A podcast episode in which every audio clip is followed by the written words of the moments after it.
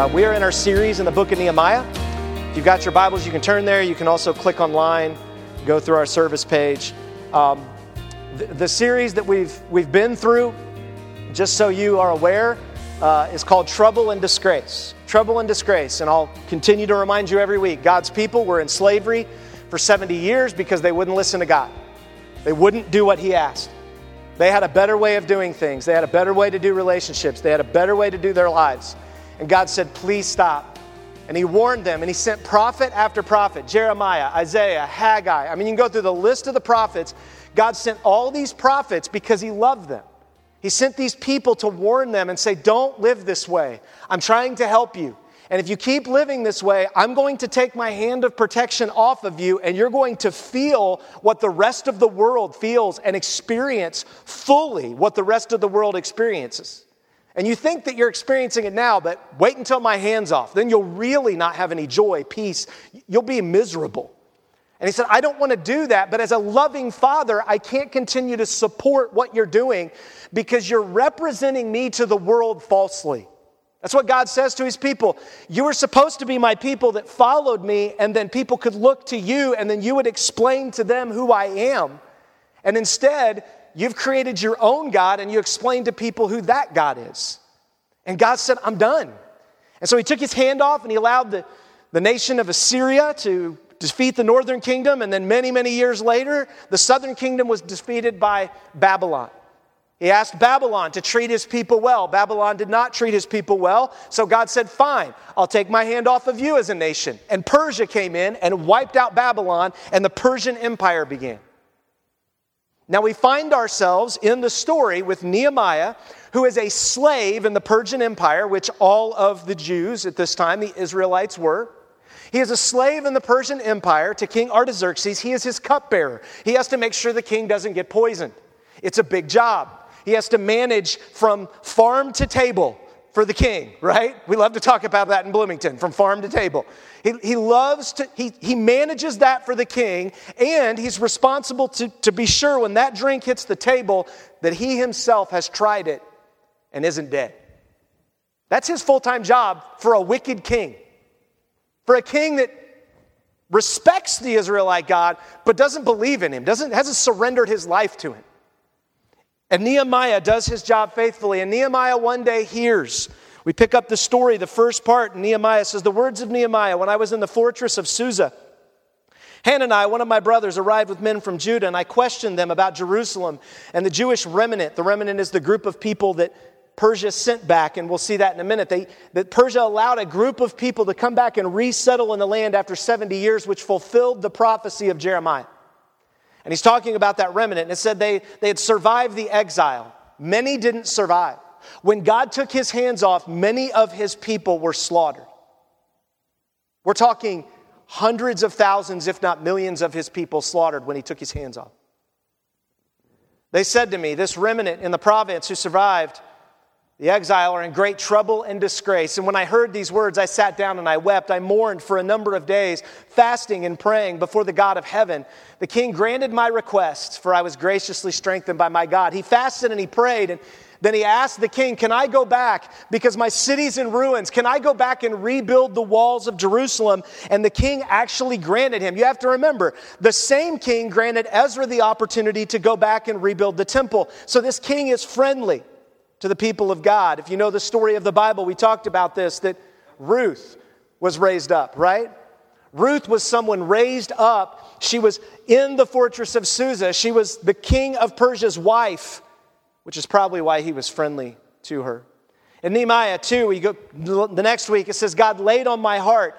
Nehemiah said, I didn't tell anyone what God had laid on my heart to do for Jerusalem. You know, he, he kept it in to follow God. Most of the time, what we do is we just run out and tell everybody what's on our heart. We don't keep it in and allow God to do his work. And then he said, So I said to them, You see the trouble we're in. This is after he inspected the city. Jerusalem lies in ruins and its gates have been burned down. Come, let us rebuild Jerusalem's wall so that we will no longer be a disgrace. So he goes from mourning to being strengthened. Then, after he's been strengthened, he allows God to do his work on his heart and he commits to the work of God. And then we see what happens is once he commits to the work of God, the enemy begins to attack him full on, full out. And so he says, Don't be afraid. Remember who God is and respond properly. He says, Don't be afraid of them. Remember the great and awe inspiring Lord. Fight for your countrymen, your sons and daughters, your wives and your homes. And last week, we looked at the fact that when everything was done, when the temple was complete, or, or when the, the walls of Jerusalem were rebuilt in 52 days, a miracle.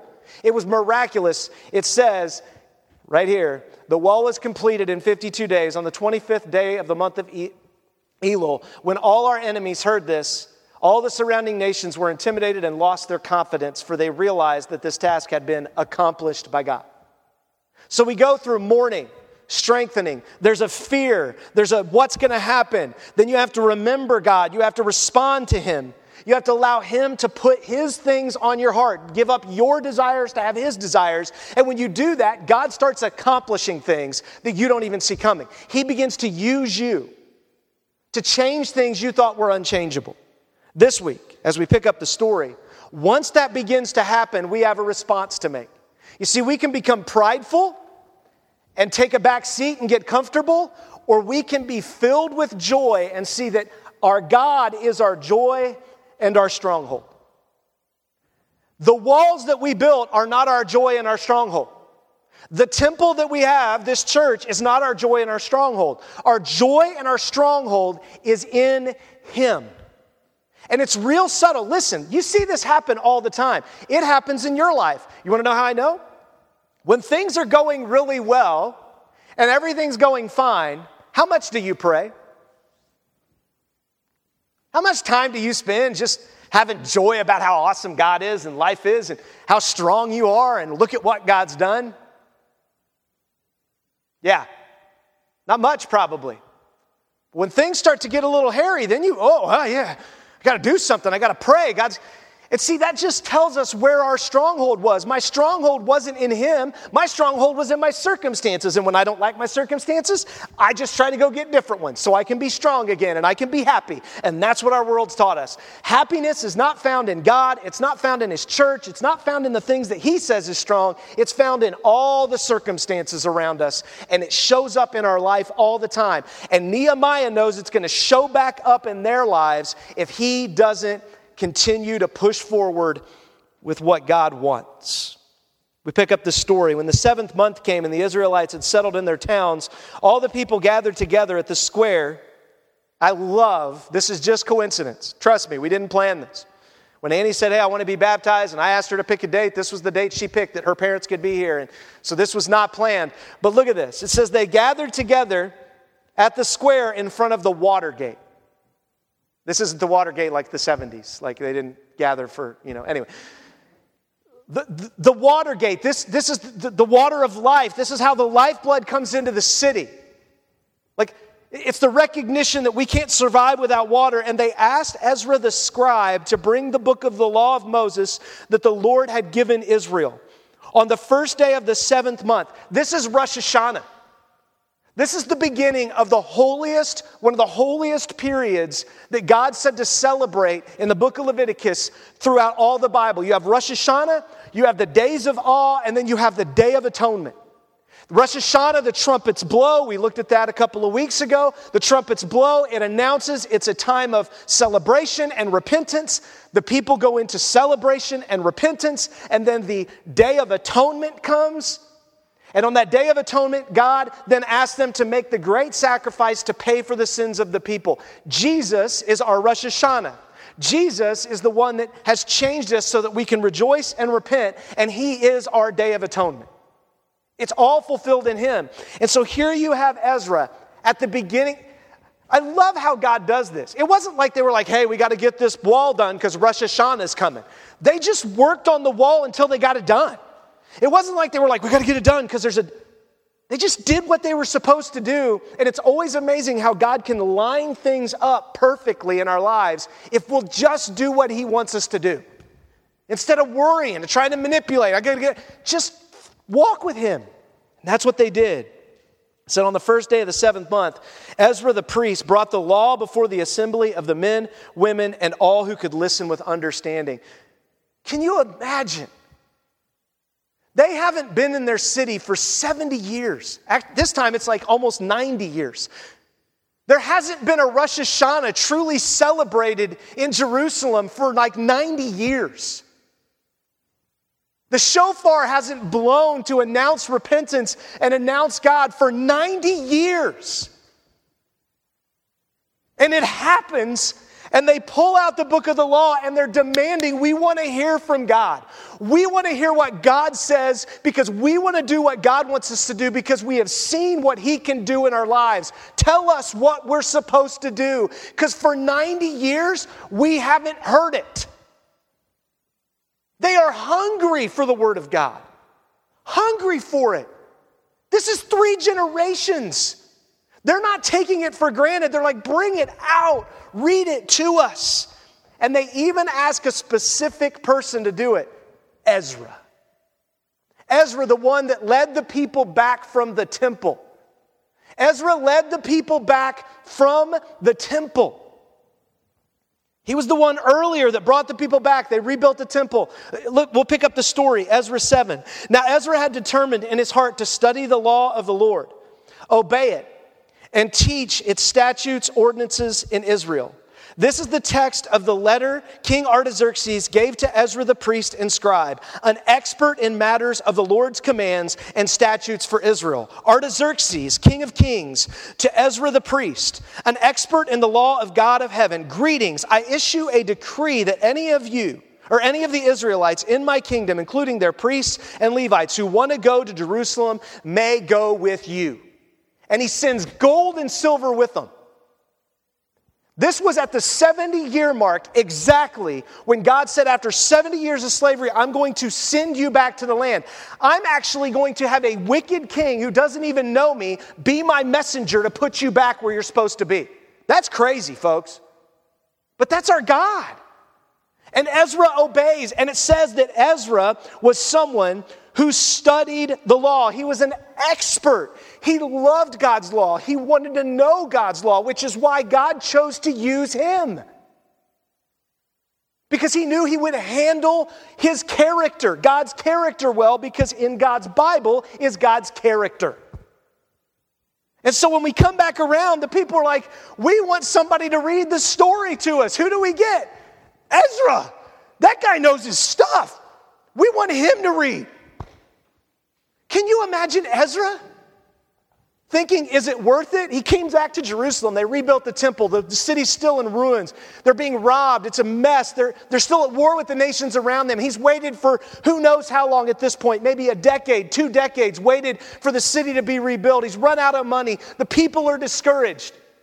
And now, finally, after like 15, 20 years of serving God in this city, wondering, is he ever going to show up and fix things?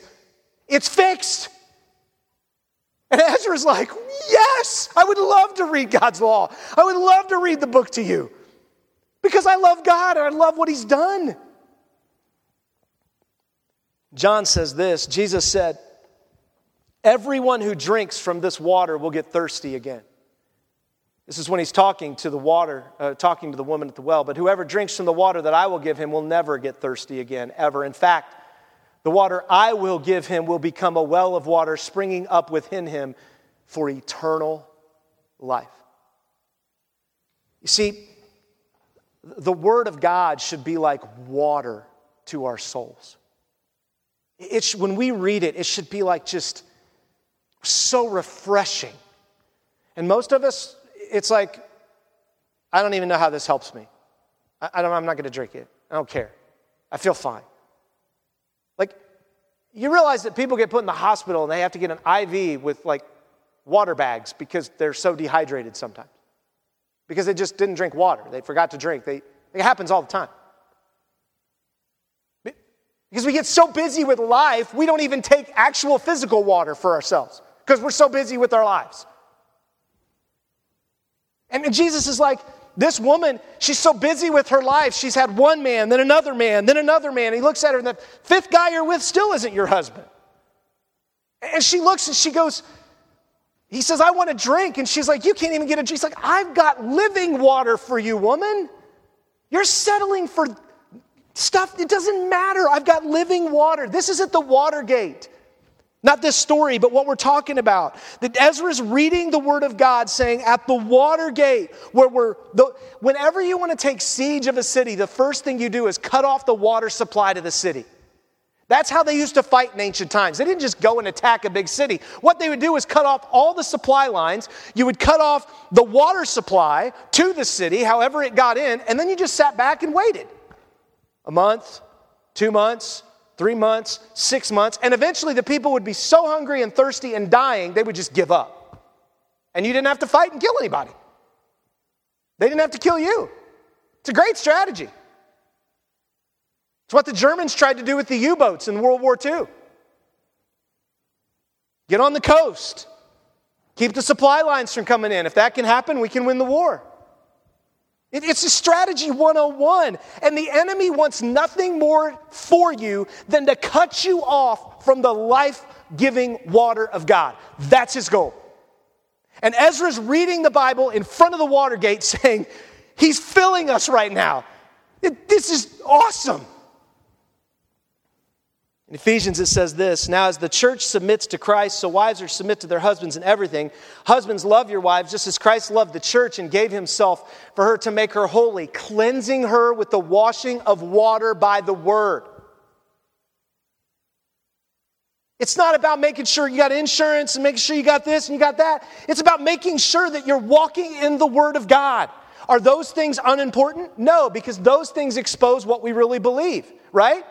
You're sitting on the couch and just reading the Bible and being like, well, God told you this and God told you that, but you're not doing anything. That's not God. That's you being God, making demands from your couch, right? Like the armchair quarterback. Why did he throw that pass? Doesn't he know? Like, I don't think he can hear you. My wife has told me that before, by the way. Like, Mat, they, they can't hear you. I don't know if you know that. I'm like, oh, yeah, they, they really can't.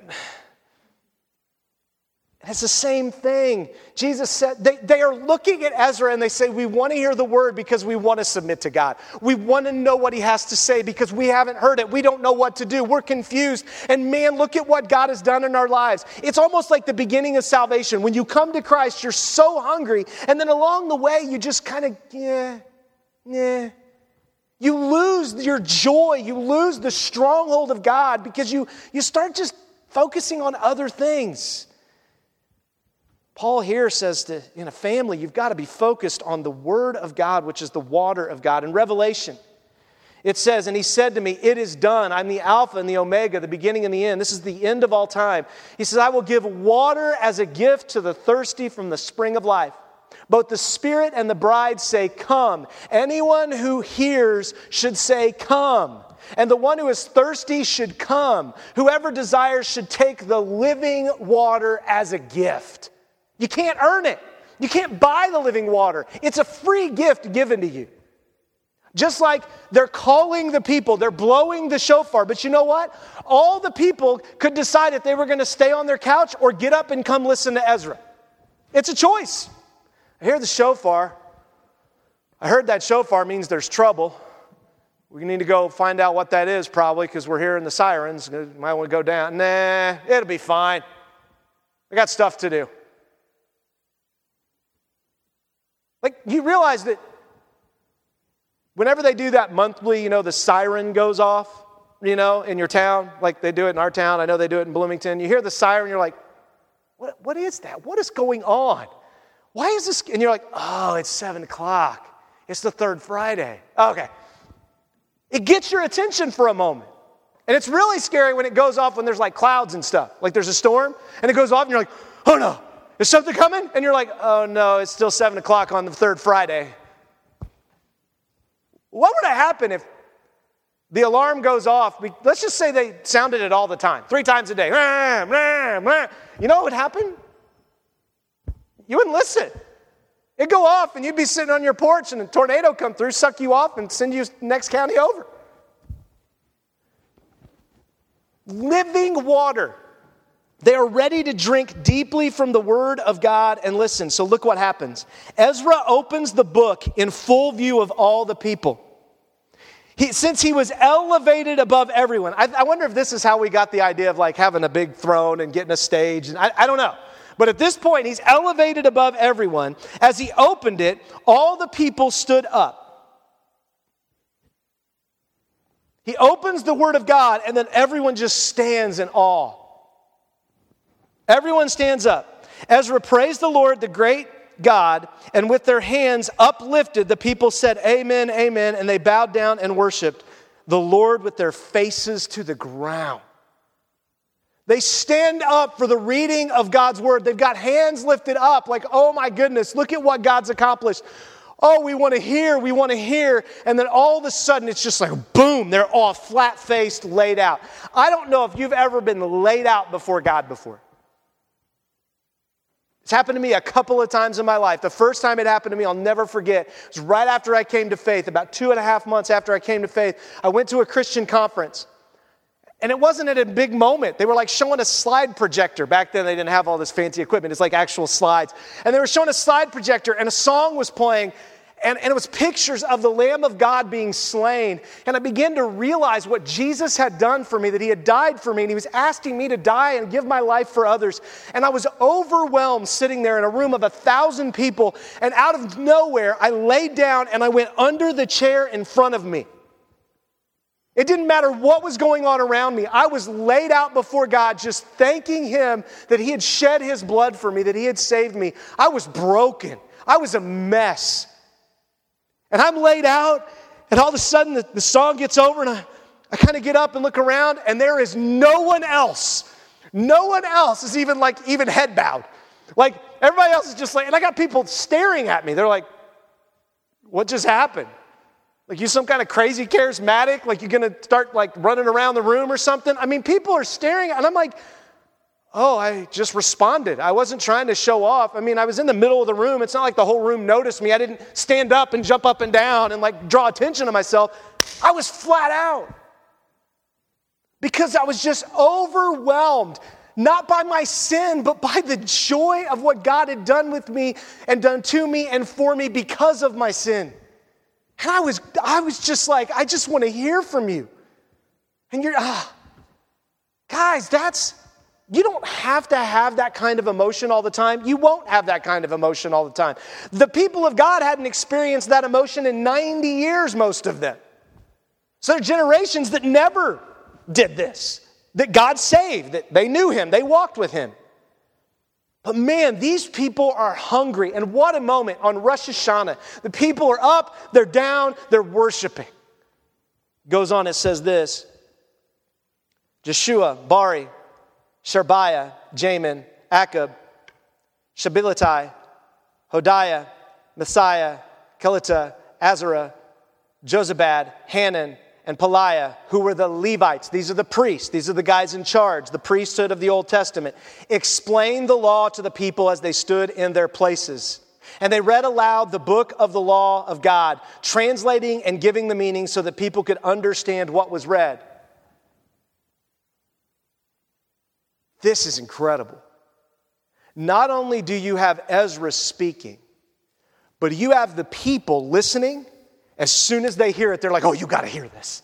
I got to tell these people, okay, here's what he said. Here's what he said. Okay, I got to tell you. Like, that's my responsibility. As a priest, my responsibility is to tell people what God said. So I got to tell people what was just said from God's word. I mean, these guys are running around because this is huge. Not everybody can hear Ezra necessarily. And they are running around making sure that you know what God's word says. I got to let you in on this. I got to you got to hear this. That's our responsibility in the New Testament when God says we are a priesthood of believers. He closed the temple, He closed the Levitical priesthood. He became our priest as the order of Melchizedek in heaven, the Bible says. And He says, You, if you know me, are now my priests to go out into the world. And I've given you my word, I've told you what to do, and it's your job to go out and tell others. And it's not tell them how you feel. They're not running around saying, Let me give you my testimony. Let me tell you what I experienced. Let me tell you what made me happy. They're saying, This is what God's word says. This is what Ezra just read. This is what you need to know because God's word said it. That's what they're doing. We got most of the time people running around telling people what they've experienced and everything else. Is that wrong? Not necessarily.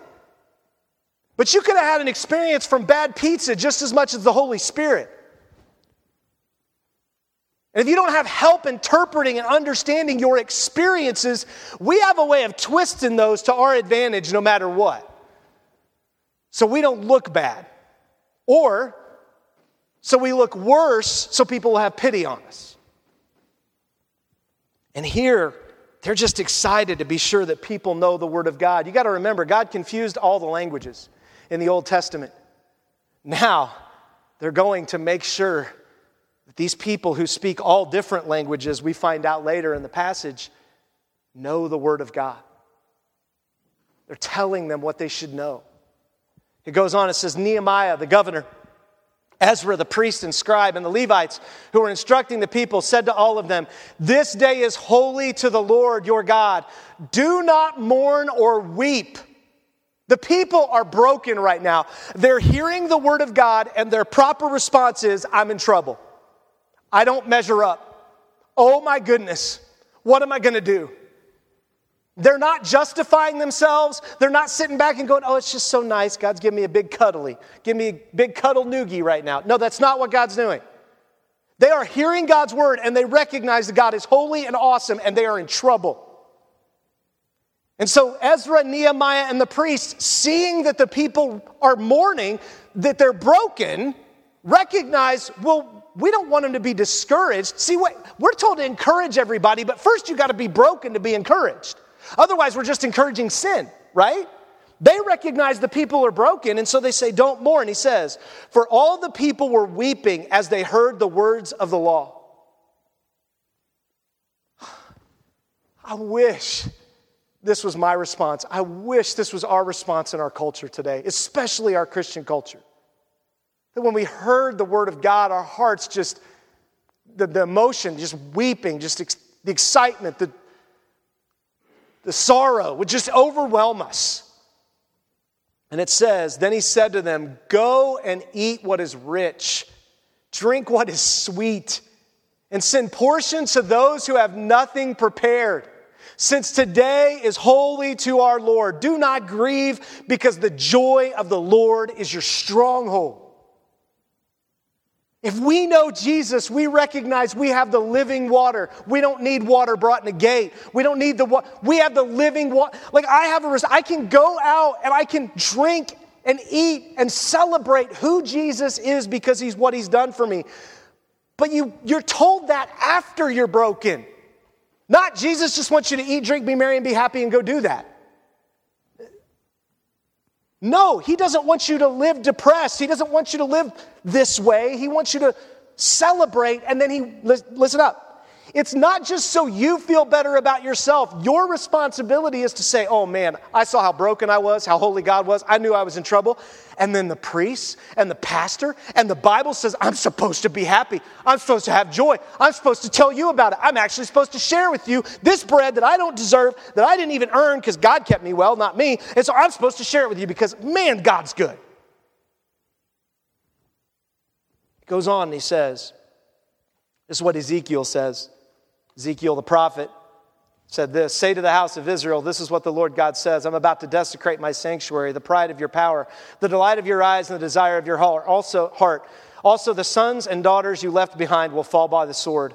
Son of man, know that on the day I take their stronghold from them, their pride and joy, the delight of their eyes and the longing of their hearts, as well as their sons and daughters, on that day a fugitive will come to you and report the news, and this happened. This was the day when they went into captivity. And now they're on the back end of this when the captivity is over. You see, we're held captive in these bodies of death. We recognize that we have to be very careful not to find our stronghold in the things of this life our children, our relationships. But God asks us to be a stronghold for those people. And oftentimes, we're just looking for people we can get to be our stronghold and use instead of letting God be our stronghold and giving ourselves away to others, especially people who don't deserve it, because none of these people deserved it. They were slaves. They did nothing to have a temple, they did nothing to, to have the right to be back in their town. Nothing. God did it. God put it on the king's heart to send them back.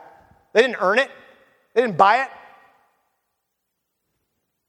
And Ezekiel prophesied, and now they saw this happen. They saw their sons and daughters die. They saw the devastation, and now they're seeing the rebuilding. And then it goes on to say, and the Levites quieted all the people.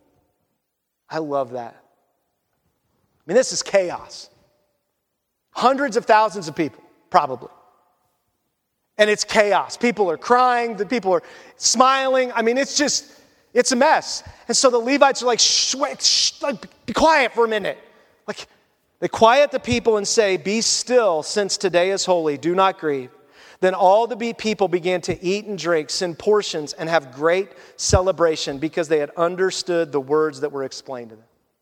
They found their joy and stronghold not in the fact that they had walls and a temple, but they were excited about the fact that I understand God's word. Listen, the only way you're going to understand God's word is first you have to commit to Him. You have to surrender your heart. You have to say, I'm not going to read the Bible anymore for me. I'm surrendering my heart. And then the Holy Spirit will come into you after you invite Jesus to come in. The Holy Spirit comes in and begins to help you clean out the, your ears so you can hear.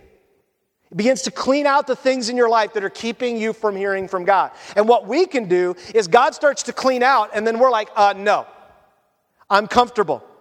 I'm kind of used to having that nest in my ear of ear mites, and it's I don't want to take it out because I'm used to it.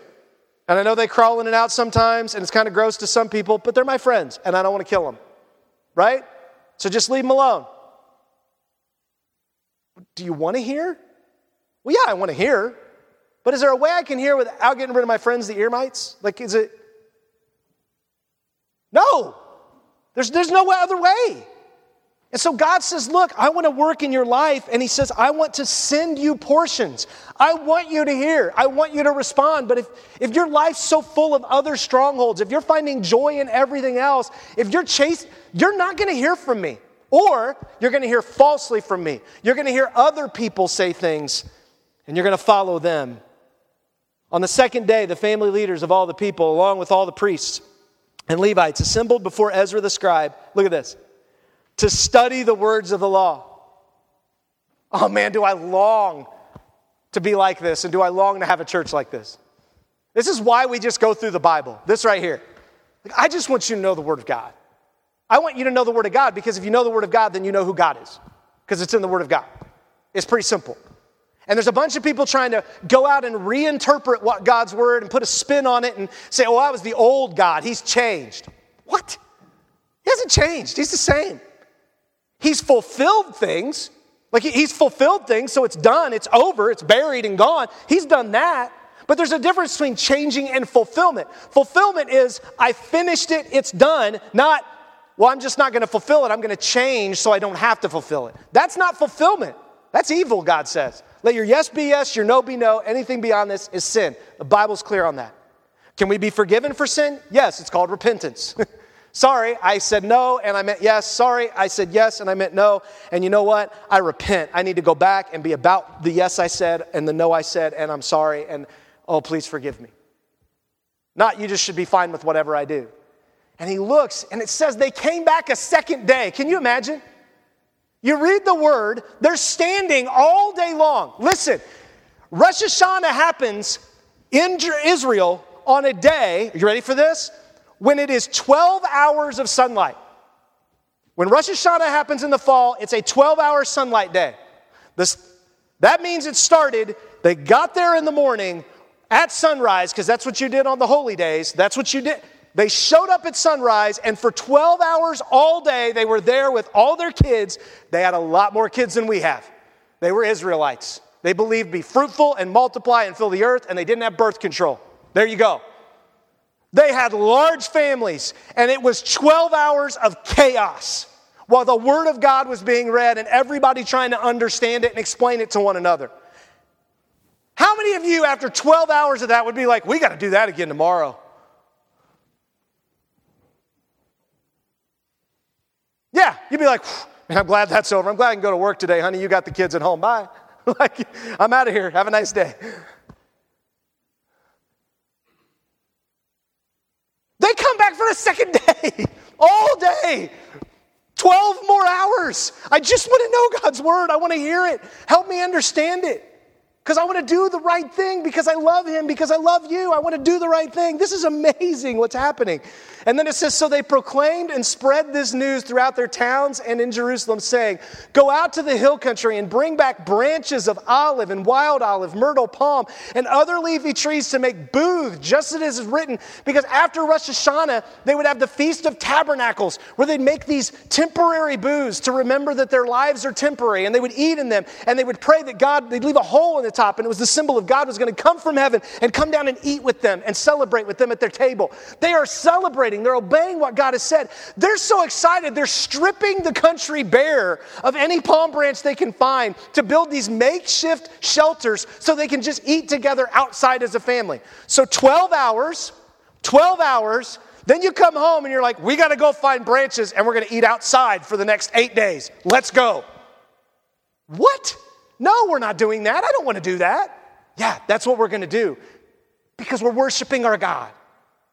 I love this. And then it goes on, it says, The people went out, brought back branches, and made booths for themselves on each of their rooftops and courtyards, the court of the house of the God, the square by the water gate, and the square by the gate of Ephraim. They're building these makeshift huts everywhere. Try this in Bloomington and see what happens with the housing authority. They're going to be knocking on you, take that down, take that down.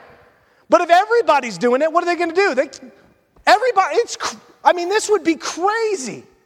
This is what they were supposed to do to tell the people and to tell all the nations around them we're just temporary residents. This house I have, it's nice, but the booth is more important. The temporary is what I got to remember. It's just temporary. I'm here for a season. And they are celebrating it because that's what God's word said to do. On the 24th day of this month, the Israelites assembled. They were fasting. So now it's 24 days later. They've gone through the celebration and now they recognize we want to obey. Now they've gone through the joy and look at what's happening. They were fasting, they were wearing sackcloth, that's like a potato sack, and had put dust on their heads. Those of Israelite descent separated themselves from all foreigners, and they stood and confessed the sins of the guilt of their fathers. Boy, wouldn't that be nice in our immigration policy?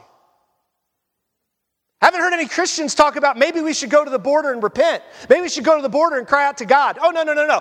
Let's make sure we build bigger walls and bigger houses. I'm not saying we shouldn't have a wall, they just built one. That's what they're celebrating, was the building of a wall for protection. Walls are important. And if you say walls aren't important, then take the hinges off the door of your house and let whatever come in you want to come in. You're not going to do it. I get it. But the people who truly know God recognize God wants everyone to know Him, and they weep and mourn over the sin that they've committed. That's what they do. They look and say, Our nation has failed. Our nation hasn't done what's right. That doesn't give you the right to just come in and take what you want. Oh, no, no, no, no. You need to repent too, just like I'm repenting right now. We need to repent together. There are rules, there are laws, and we need, to, we need to confess that we have broken the law of God and broken the rules, and we need His forgiveness. We're supposed to lead in that, not, well, we got to protect our stuff. Can't let anybody in here get our stuff. It's not your stuff, it's God's. Now, if you want to protect his stuff, and there's a reason for that, and okay, let's have that conversation. But they are literally confessing not their own sins. What does it say? Whose sins are they confessing? Whose sins? When was the last time you sat down and you were just broken over the sins of your fathers? Mothers. Not broken as in you hate them. No, broken as in God, thank you that you forgave my dad. Thank you that you forgave my mom. Thank you that you forgive me. Thank you that you've forgiven us. Lord, we own that we're not perfect. We own our desperate need for you. We own that we need a country that will do what's right, and you're the only one that's going to bring that country. And we own all of that, and we live in this country. We're going to respect the laws and the rule of this country the best we can, but we're looking forward to you coming back, coming through the booth to meet with us. They are fasting and weeping. They have everything right now. They got walls, they got their temple, they've got everything's going well. And in the midst of things going well, they're all like, we need to really repent. When things are going well for us, we brag about how God's obviously with us, not them. Goes on, it says this When they stood in their places, they read from the book of the law of the Lord their God for a fourth of the day and spend another fourth of the day in confession and worship to their God. A fourth is like, again, like three hours, four hours. And it says, Jeshua, Bani, Kemadil, Shabiah, Bunni, Sherebiah, Bani, and Shaniah stood on the raised platform built for the Levites and cried out loudly to the Lord their God. This is just beautiful. Goes on, it says, Then the Levites, Jeshua, Kadmiel, Bani, Hashabneiah, Sherebiah, Hodiah, Shebaniah, and Pethiah said, Stand up. Stand up. Praise Yahweh your God from everlasting to everlasting. Praise your glorious name. That's what we did at the beginning of the service. And may it be exalted above all blessing and praise. In other words, may we praise you above any other praise we make. Let me ask you if I went on your Facebook page, if I went on your social media, do you praise God above all the other stuff that you've praised for the last year? Would anybody even know that you praise God? Or would they see all kinds of other praise? Praise for rest, praise for vacation, praise for your kids, praise for your marriage, praise for your job, praise for this, praise for. You'd have the names of all kinds of people that you want to give glory to. But we don't want to praise God because you know what happens when we praise God? We get outed. Once we let that out, once they know we're a Jesus follower, once that happens, you can't take it back. Once they know that you believe there's a real heaven and a real hell and you're going to one of those two places, that ain't a comfortable conversation after that. People don't forget you told them that. And so we're hesitant. They're not hesitant. They are standing up to give him the praise that's due his name. Let me ask you this morning. Annie came, she went through the waters. They read at the water gate. Jesus offers living water. We, we are faced with blessing or curses. We're looking at this book of Nehemiah. The people have walls. They have, it seems like everything is going great. And when the people hear the word of God, they stop focusing on what they have and they start focusing on who he is. Let me ask you, are you focused on what you have or what you want, or are you focused on who he is? Because if you're a Christ follower, if you know him, if you've surrendered your life to Jesus, then it becomes about this relationship that these people are having with God, that they're leading one another to have with God that's just beautiful. It's the relationship that Annie has had with our church. It's the relationship of I want to be baptized, I want to do this, I want to declare. And she's overwhelmed by emotion sitting there knowing that God did this. This wasn't me. Her parents, I've talked to her dad for sure, elated that, that God is doing this, knowing that they've failed. I know I failed as a parent. I'm amazed my kids walk with God after I raised them. I'm serious. I've failed miserably, but I keep pointing them to say, You do what God says. I'll try to do what God says. If you see I'm not, confront me. Let me tell you, when your kids get into their 20s and they're reading the Bible on their own and they can really understand it, get ready because you're going to get confronted. It's a different relationship. When your kids are looking at you and saying, Hey, dad, what about you doing? Oh, mm, yeah, sorry. Yeah, I messed that one up. I wish you would have told me that when you're like five. That would have been helpful. like, I didn't know when I was five. This is the beauty of us going out and praising Him from everlasting to everlasting. That everything else does not last, but He lasts. And then saying, God, we want to do things your way. Can I just tell you, Mark's going to speak next week. He's going to lead us further into this worship of God that's amazing. When you read the rest of this part of Nehemiah, it's amazing what they say. They remember God. They go back and they say to God, He's ended with you, dot, dot, dot. They tell Him, God, you, all of the joy they have because of Him, all the things He's done to be their stronghold. All they're doing is just praising Him for the next chapter and talking about how stupid they were and how great He was. That's what they do. Like, it's amazing. Let me ask you have you come to the place where you have said, you know what? I'm putting a marker down, and from this day forward, God is going to be my, my joy and my stronghold. I'm going to stop chasing and I'm going to make Him first place. I'm going to love His Word. I'm going to make His Word first priority in my life. And I'm going to begin to truly get to know Him because I'm in a relationship with Him through what Jesus did for me on the cross. Because I know that a resurrection is company, coming. I live in this temporary booth that God has decided to come through and meet with if I know Him. And my response is to go out and share and invite other people to the table. That's what our job is. If you've not made that commitment, I pray you would. And if you're someone that's kind of lost that zeal for God, would you go back and read this and take some time to do the things that they did? To confess, to, to rejoice, to look back over your life. Read the rest of chapter 9 in preparation for next week. Tell God how great He is and thank Him. Even if you don't feel like it, do it by faith. And see if He doesn't change or at least show you some things about who He is. Let's pray. Father, thank you for the opportunity to be gathered together in this place. And Lord, I, I'm so humbled by this story. I'm so humbled by Ezra, and I'm humbled by Nehemiah and their faithfulness to you. They're seeking you. And God, I, I continue to stand in awe of who you are. It's not what we've accomplished, it's not what we've done. It's your joy and strength that changes us. And so, Father, I thank you that you've continued to be our joy and our stronghold, that we're not going to find it anywhere else in this life. I pray this morning that if anyone here doesn't know you, if they've not surrendered to you, I pray today would be the day that they do that. I pray today would be the day that they would ask you to come into their life. They would quit focusing on what they don't have, and they'd finally say, I'm done. I surrender. I'm yours. And Lord, for those of us who have done that, who know you, I pray that we would have the heart of Ezra and the priests and the people in this passage, that we would long to want to know you. We would long to want to know you specifically through your word because your word is true. And Lord, we get serious about reading it, serious about following it, serious about being held accountable to it by others, just as we read in this passage. And so, Lord, we thank you that you are our joy. We thank you that you are our stronghold. And by faith, we declare to you our worship and our allegiance. In your name, amen.